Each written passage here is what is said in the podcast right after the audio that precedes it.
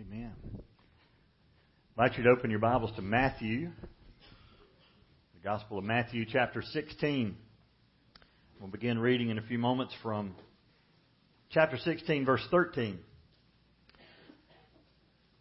Have you ever been mistaken for someone that you're not? I've had people come up to me before and say, I know who you are.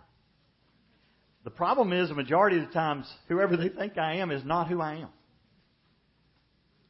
One time I was at Krispy Kreme Donuts. I'm a purist, by the way. I have to drive all the way to Myrtle Beach to get the real Krispy Kreme donuts. The ones that are actually made there and not just heated up and poured glaze over. And uh, so I was up there and lady's talking to me. She's looking at me kind of funny. She said, I know who you are. And, and I think I just ordered some donut holes or something. We'd gotten the, the dozen donuts and they had donut holes. So I ordered some of those. Ended up getting them for free, which was really cool because she thought I was somebody. I, she said, I know who you are. I said, Oh, really? Who am I? She, she said, You that Ed Peterowski. Now, if you're not from the beach, we have a weatherman named Ed Piotrowski who looks nothing like me. He's a lot younger than I am, not even the same hair color, not the same build, nothing. But to her, I'm Ed Peterowski. And so I played with it a little bit. I said, well, first I said, no, I'm not. Said, oh, you're not fooling me. I was like, all right, then I'm going to go with it. What, what can I get for free? I said, well, I hope you're watching the weather tonight. I'm going to give you a shout out. And I should have called Ed and said, hey, just do me a favor. There, there's some donuts involved in this. Could you please say thank you to the Krispy Kreme lady? But I don't know about you. Have you ever been mistaken for someone else? Or people look at you and you kind of wonder, who do they think I am? Because maybe they're talking about. Have you ever walked into a room full of people, like eight people are talking, and as soon as you walk in, they all quit talking and look at you? Does a thought ever cross your mind? I bet they were talking about me. Now, that may happen, but once or twice, but if it happens a lot, you're paranoid. You might need professional help. But the passage we're going to look at this morning is where Jesus asked, I think, one of the most important questions you could be asked. And I'm, so I'm going to ask it of you when we get to that point of the passage. But let me read this passage just to give you context. I've been preaching through Matthew. And we've seen Jesus at times try to get away to a quiet place and the crowds followed him. And not only did the crowds come to be fed and healed, but the religious people came too, to test him, to try to trap him. And so he finally gets to this district of Caesarea Philippi. Verse 13. When Jesus came into the district of Caesarea Philippi, he was asking his disciples, Who do people say the Son of Man is? And they said, Some say John the Baptist, and others Elijah, but still others Jeremiah or one of the prophets. He said to them, But who do you say that I am? Simon Peter answered, You are the Christ, the Son of the living God. And Jesus said to him, Blessed are you, Simon Barjona, because flesh and blood did not reveal this to you, but my Father who is in heaven. So they come to this place called the district of Caesarea Philippi. I have a map. You're not going to be able to see all the little nuances to the things here, but you can kind of see Samaria, Galilee. This is the Dead Sea at the bottom. Go up to the Sea of Galilee, and really you got to go up and, and kind of left well, up and straight, basically, to Caesarea Philippi. It's almost as far north as Jesus was ever going to go in his three years of ministry. And originally, the name of the town was Panias, which was a tribute to the Greek god Pan. In case you're wondering what does Pan mean, it basically was the universal god. They had all these gods they worshipped, and just in case they missed one, we better have one that kind of covers all of them, so they named it Panias or Pan. And the next couple of pictures are pictures that I've taken at this place. This is actually a sign that you get. Can you see the temples there? These were temples and altars to all kinds of gods. Now, the next couple of pictures are actually ruins. These are more recent. These are ones I've taken. Down at go back. We're not through. Go back. Somebody wake Casey up. There you go. Uh, down at the bottom, you see all the ruins. Those, those are pillars. There's things written on some of those. Some of those, though, are uh, columns that would have been forming those great palaces and temples to these gods. And the next picture is you see all those like carvings into the side of the rock and A lot of those had writing on them. So this was a very religious place. For, unfortunately, it was just a very godless place. And so imagine you're standing there and the disciples are looking around. It didn't look like this when they were there. It was in existence and all the temples were still there. But it's every God known to mankind except the one true God. And so Jesus asked the question, Who do people say that I am? And I think you need to know the context of the question because he's basically saying, I see all these other gods, and up in this region of Galilee, this northern area, north of the Sea of Galilee, there's all these inscriptions and temples and altars to other gods. Who do people say that I am? And keep in mind, he's asking these, this question to the people who knew him best on earth. They had been walking with him for almost three years. They had heard him teach. They had seen him heal people. They had watched him walk on water. He had done things like nobody else. They knew this was somebody different, but they hadn't quite connected until this point. I think we finally hear the confession that gives in, indication of understanding. So Jesus said, Who did they say that I am? And some people are real interested in who they think. My mom was personally acquainted with they. You ever heard anybody say, Well, you know what they say? First time we went to get a sonogram when my wife was pregnant, we told my mom, we, we got a sonogram. Apparently they didn't do that back in her day. Got a sonogram. Said, well, you know they say that radiation isn't good for the baby. We're like, yeah, we're not sure radiation is good for the baby either. I don't think they're using radiation. This is a sonogram, not a radargram. But my whole life I kind of grew up with, well, you know what they say. I was like, who are they? Who are these people? So the disciples speak up and they say, well, here's who some of the people are saying that you are. Some say that you're John the Baptist. Now think about that for a minute. A couple of chapters ago, we looked at that. One person that was afraid that Jesus was John the Baptist come back from the dead was a guy named Herod. He was married to a woman with a lovely name. Her name was Herodias. And Herod had had John the Baptist arrested, put in prison. He was afraid to kill him because he knew the, the crowds will riot because people considered him a prophet. In fact, one of the gospel accounts said Herod used to like to go talk to him. He was intrigued, interested, but Herod had stolen his brother's wife. And John the Baptist was going around saying, You shouldn't have done that, and he shouldn't have done that. But Herod was in power, so he could take what he wanted. Just so happened both of them were married at the time, so he had to get rid of his wife, she had to get rid of her husband so they could be married. She brought a daughter into this union, and she waited her time. I got to get rid of this guy. So they had a party.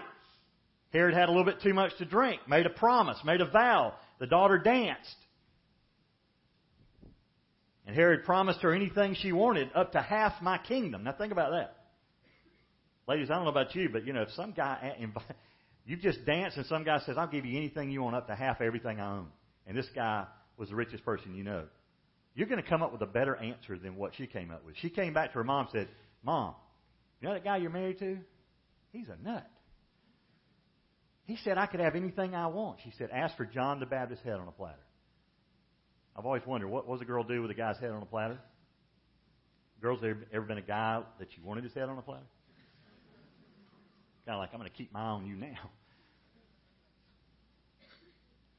But that's what had happened to John. John had been beheaded. He was dead.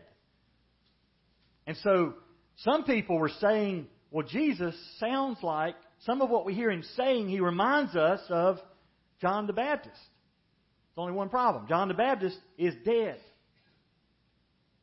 Some say you're Elijah. Again, what are they doing? They're saying, you know, the Old Testament prophet Elijah. The Jews held him to be the greatest Old Testament prophet. This, this was a great prophet. He went up, one of my favorite stories, you find it in 1 Kings, he went in front of 450 false prophets of Baal. And he stood alone. He said, let me tell you about the real God. He said, why don't you, why don't you get an, a sacrifice ready, kill some animals, put it on a pile, and call for Baal to light the sacrifice. So they did it.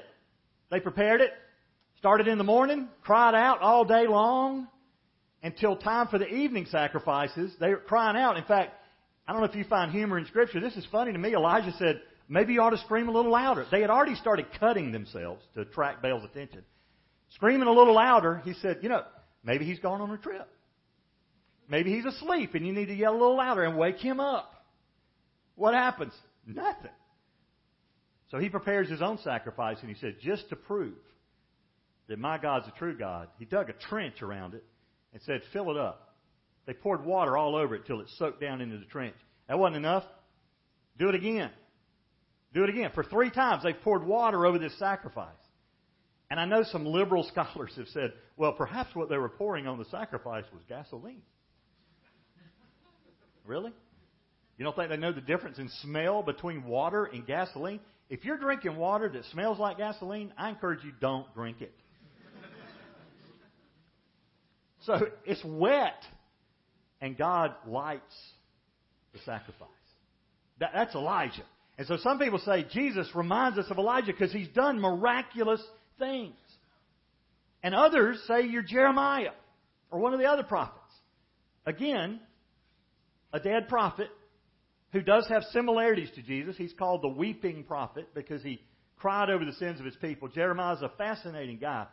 Go read his story. There's one point around Jeremiah 20 where he gets so depressed, he basically says to God, I wish I'd never been born. Because all of his friends were hoping he would trip up. They were, they were praying for his destruction because they didn't like what he was preaching. And so Jeremiah, one of the other prophets, here's the problem. Jesus was totally unique, but they were trying to take something they were familiar with and explain Jesus by something they were familiar with. The problem with that is they never experienced anything like Jesus. There's not something familiar enough. I, I find that we do that. You ever ask, like, why is it that all the freaky meat in the grocery store tastes like chicken? You ever ask that question? I mean, there's a buffet nearby that has frog legs on the buffet. Ask somebody, just go to the buffet and say, what, are these, what does this taste like? I promise you they're going to say, well, it tastes kind of like chicken. And I'm thinking, so what's the point? Because right beside it is chicken. I love chicken. It's the gospel bird. It's some, something spiritual about eating chicken. I'm not going to put a frog in a wheelchair when I can just eat a chicken. I had a student when I was a youth pastor who was in the Army Rangers, and I actually ran into him in the Dallas Fort Worth airport. His name was Dale, and I said, Dale, what you been up to? He said, Oh, it's been great. He said, We just got in an airplane and flew over Oklahoma. We had to parachute out, and we were on our own. All we had was a knife, and we were learning survival skills. He said, We had to find something to eat. And I said, What'd you eat? He said, I killed a rattlesnake and ate it. I said, What did it taste like? He said, Kind of tastes like chicken. I thought, well, it's unfortunate you didn't find a chicken. I grew up in Macon, Georgia. We had a fast food restaurant. It didn't last very long. Had a drive-through window. They served fast food rabbit. I'm serious. Fast food rabbit. Apparently, Colonel Sanders had some competition. You know, Little Bunny Foo Foo's House of Rabbit. You go through the drive-through, they wouldn't say drive around. They'd say hop around. No, I'm just kidding. I made that part up. But I asked people. I said, "So what does rabbit taste like?" Tastes like chicken. There, there's a restaurant in Charleston. I was standing there with a group of men one time, and they had one of those boards out there telling you what the daily menu items were or specials. And one of the things on there was baby alligator tail.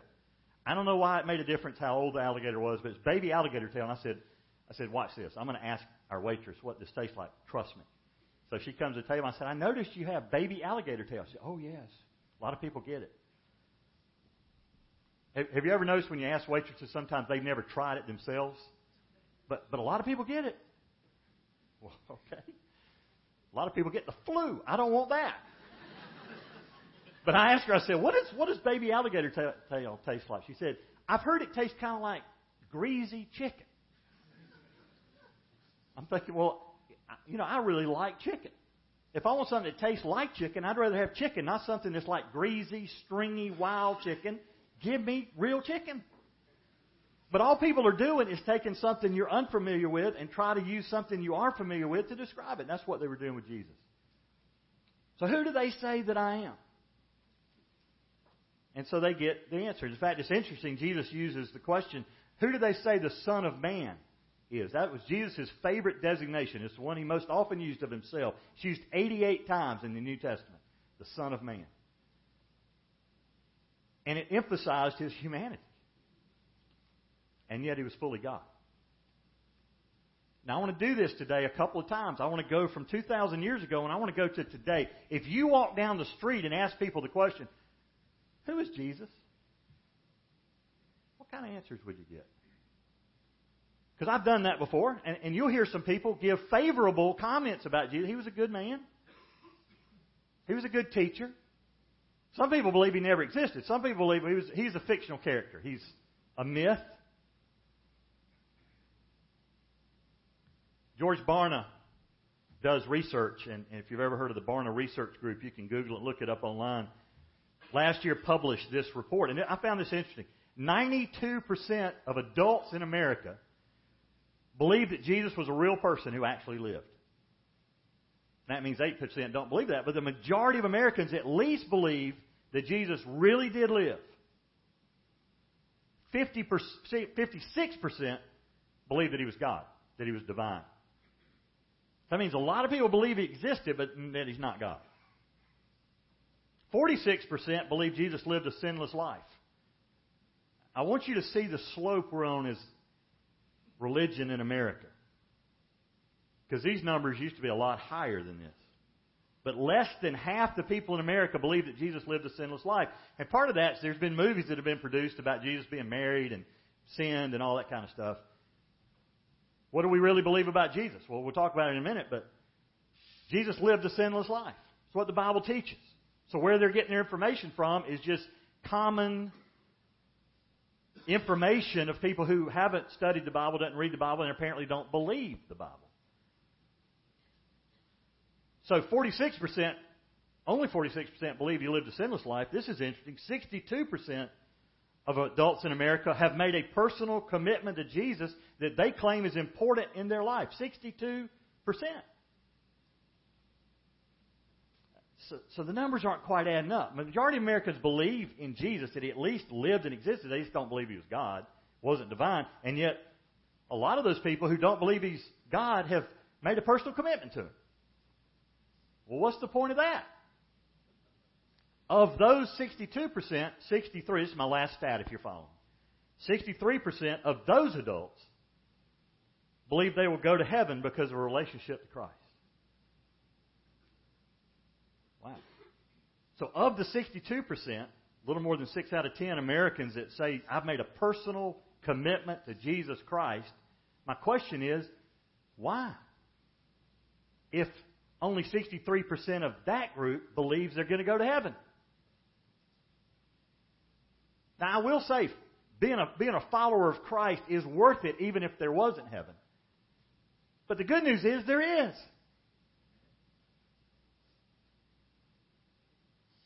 Y'all ever seen those man on the street interviews where they stand there with a clipboard? Most people avoid those people. Every now and then you just need to go and see what they're talking about. I read a newspaper story where they posted eight pictures in the newspaper, and here was the question Are you going to heaven? Eight people responded, and I don't know how many they talked to, but only eight they put in the newspaper. They put their picture in there, their age, what they did for a living. Eight of them, not one single person said, Yes, I'm going to heaven. That surprised me. But what might surprise you more is not one single person said, No, I'm not going to heaven. You know what they said? They said things like this Well, I hope so. Okay. One person said, I've got a good chance. One person said, I'm 95% sure. So when asked the question, Are you going to heaven? Odds are in favor of it. It's kind of like one of those little balls, you know, you ask that magic eight ball and it comes up. Odds are good. Do you really want to live your life when the Bible says you can know that you have eternal life? John says, I've written these things so that you may know. I've written these things to you who have believed in the Lord Jesus Christ that you may know you have eternal life. Not so that you have a 95% chance. I promise you, it's not going to come down to a coin toss. You know, you face Peter at the pearly gates. Should I let you in or not? Well, let's just see. Sorry, tails. No. The Bible is clear Trust in Christ, and you will be saved. And yet, so many people in America don't even think they're going to heaven, even the ones who claim to have a relationship with Jesus. Who are these people? I'm sure that none of you in here feel this way. This is only occurring in other states far, far away from here. Now, the scary thing is there's probably a lot of church members who sit in a pew every Sunday who, if you were to ask them, if you were to die tonight, would you go to heaven? And their answer would probably be, well, I sure hope so. And let me tell you why they're hoping so. It's because the focus is all on them. I hope I've done enough. And they think maybe they're going to get to heaven and it's going to be good deeds, bad deeds kind of thing. As long as my good deeds outweigh my bad deeds. Let me just state emphatically if that's your plan, that's your strategy, you're in trouble. The Bible says we're all sinners. How many sins does it take to send you to hell? One. We need a Savior who's forgiven us for our sins, who's taken them away, so that we can raise this number of 63% of people who made a, a professional a profession of faith in Christ that believe they're going to heaven. You trust Christ as your Lord and Savior. You can know. You're going to meet people who say, Well, I don't believe in Jesus. I heard a preacher say this one time, and it's become my favorite answer to that. Somebody tells you, I don't believe in Jesus. Ask them, describe for me the Jesus you don't believe in. You don't believe in Jesus? Tell me about the Jesus you don't believe in. Because I promise you, whatever they say, you're going to be able to say, I don't believe that either. Let me tell you about the Jesus of the New Testament, the Jesus who is God, who came to earth, lived a perfect, sinless life, died on the cross to pay the penalty for your sin, died in our place. Let me tell you about that Jesus. The reason so many non Christians are turned off to Christ is because they've met some Christians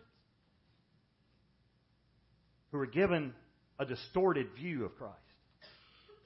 Jesus asked the question, Who do you say that I am? Let me take a moment just to ask the question, Who did Jesus say that he was?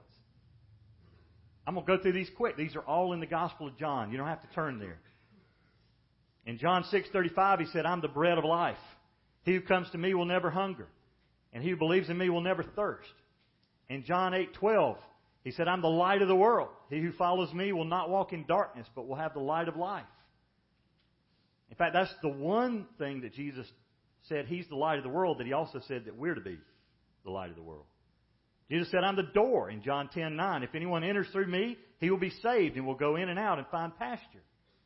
In John 10 11, I'm the good shepherd. The good shepherd lays down his life for the sheep. In John 10:30, I and the Father are one.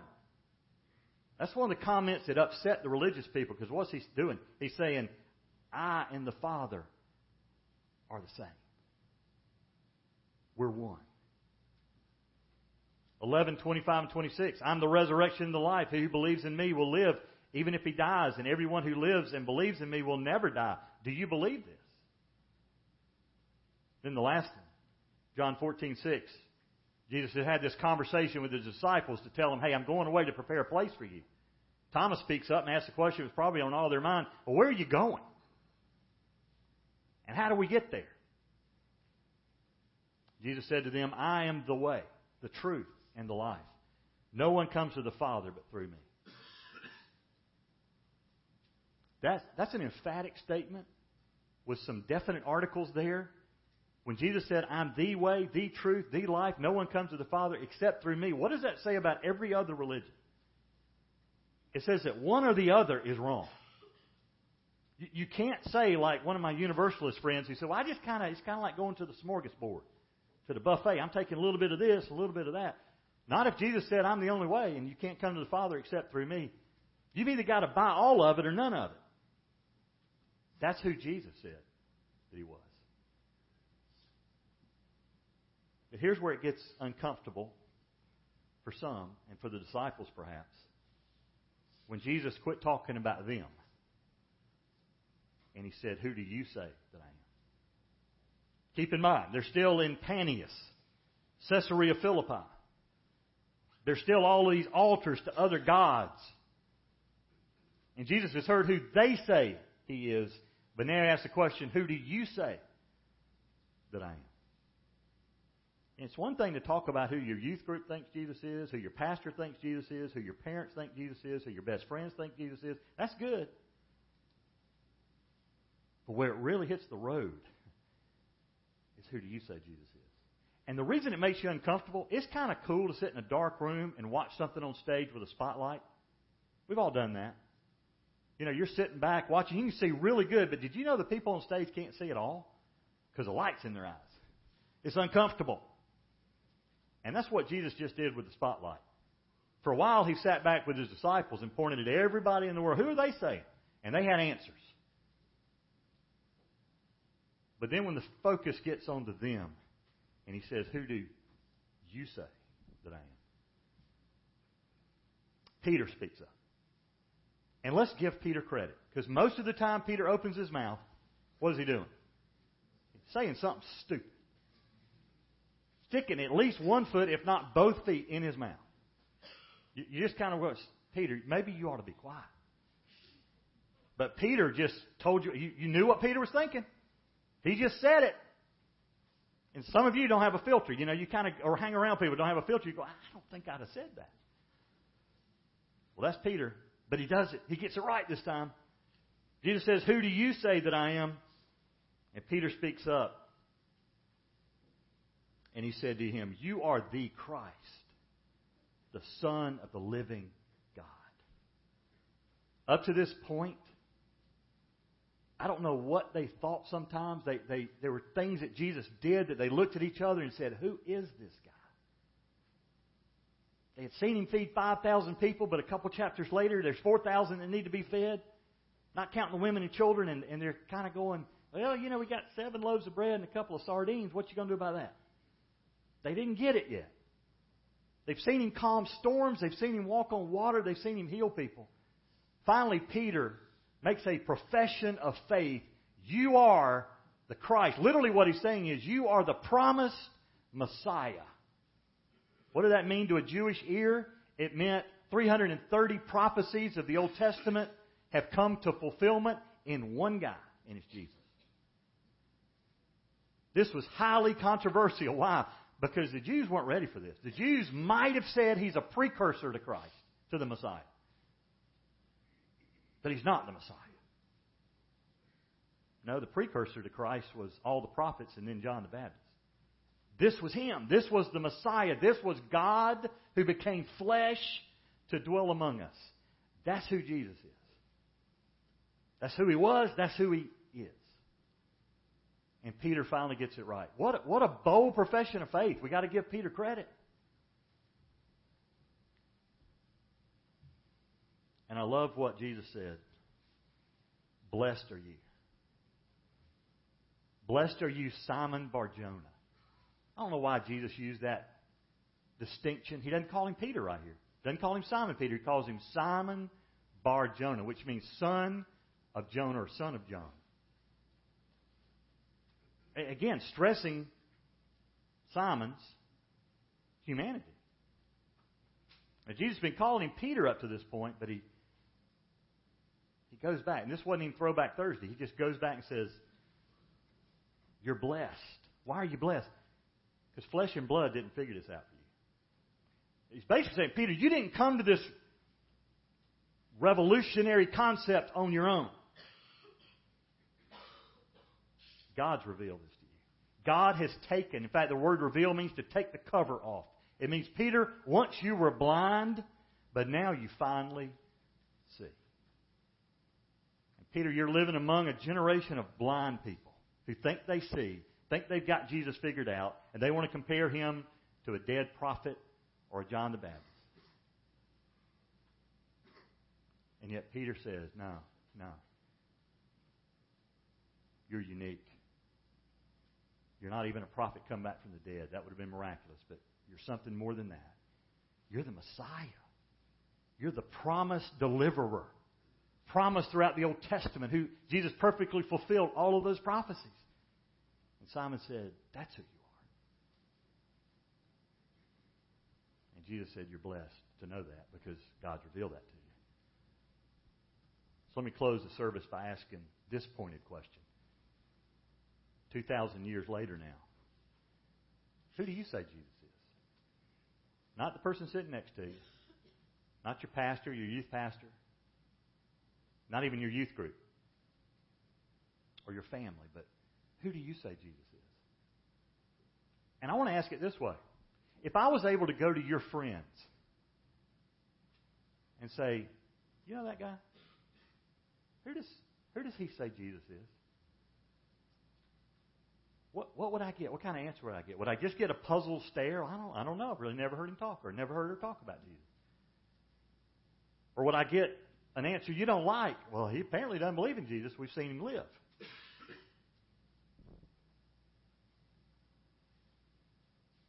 Who would your friends say you say Jesus is? Let me ask it this way. If somebody followed you, somebody just followed you and did what you did, would they get closer to Christ or further away from Christ? Let me just say, I, I don't know about other generations, but I want to tell you the generation we live in is desperately hungry for spiritual truth. And they are overwhelmed by spiritual lies. I think more than any other generation in my lifetime. There's a lot of spiritual information out there. A lot of options out there. And some people want to take the safe road. Well, I'm just going to believe all of it. There's a problem with that. Because you, you got to believe one or the other. Who do you say that Jesus is? If somebody followed you, would they get closer to Christ or further away? If you are a reflection of Jesus, what are people seeing in the mirror? If you go down here to the pier, there's a arcade there. They have a mirror. It's curved. It's supposed to be funny. You kind of get in it, and I can position myself where it looks like I've lost like a hundred pounds. The only problem is now my forehead's about this big, and my teeth look like a rabbit's teeth. You know, they're really long.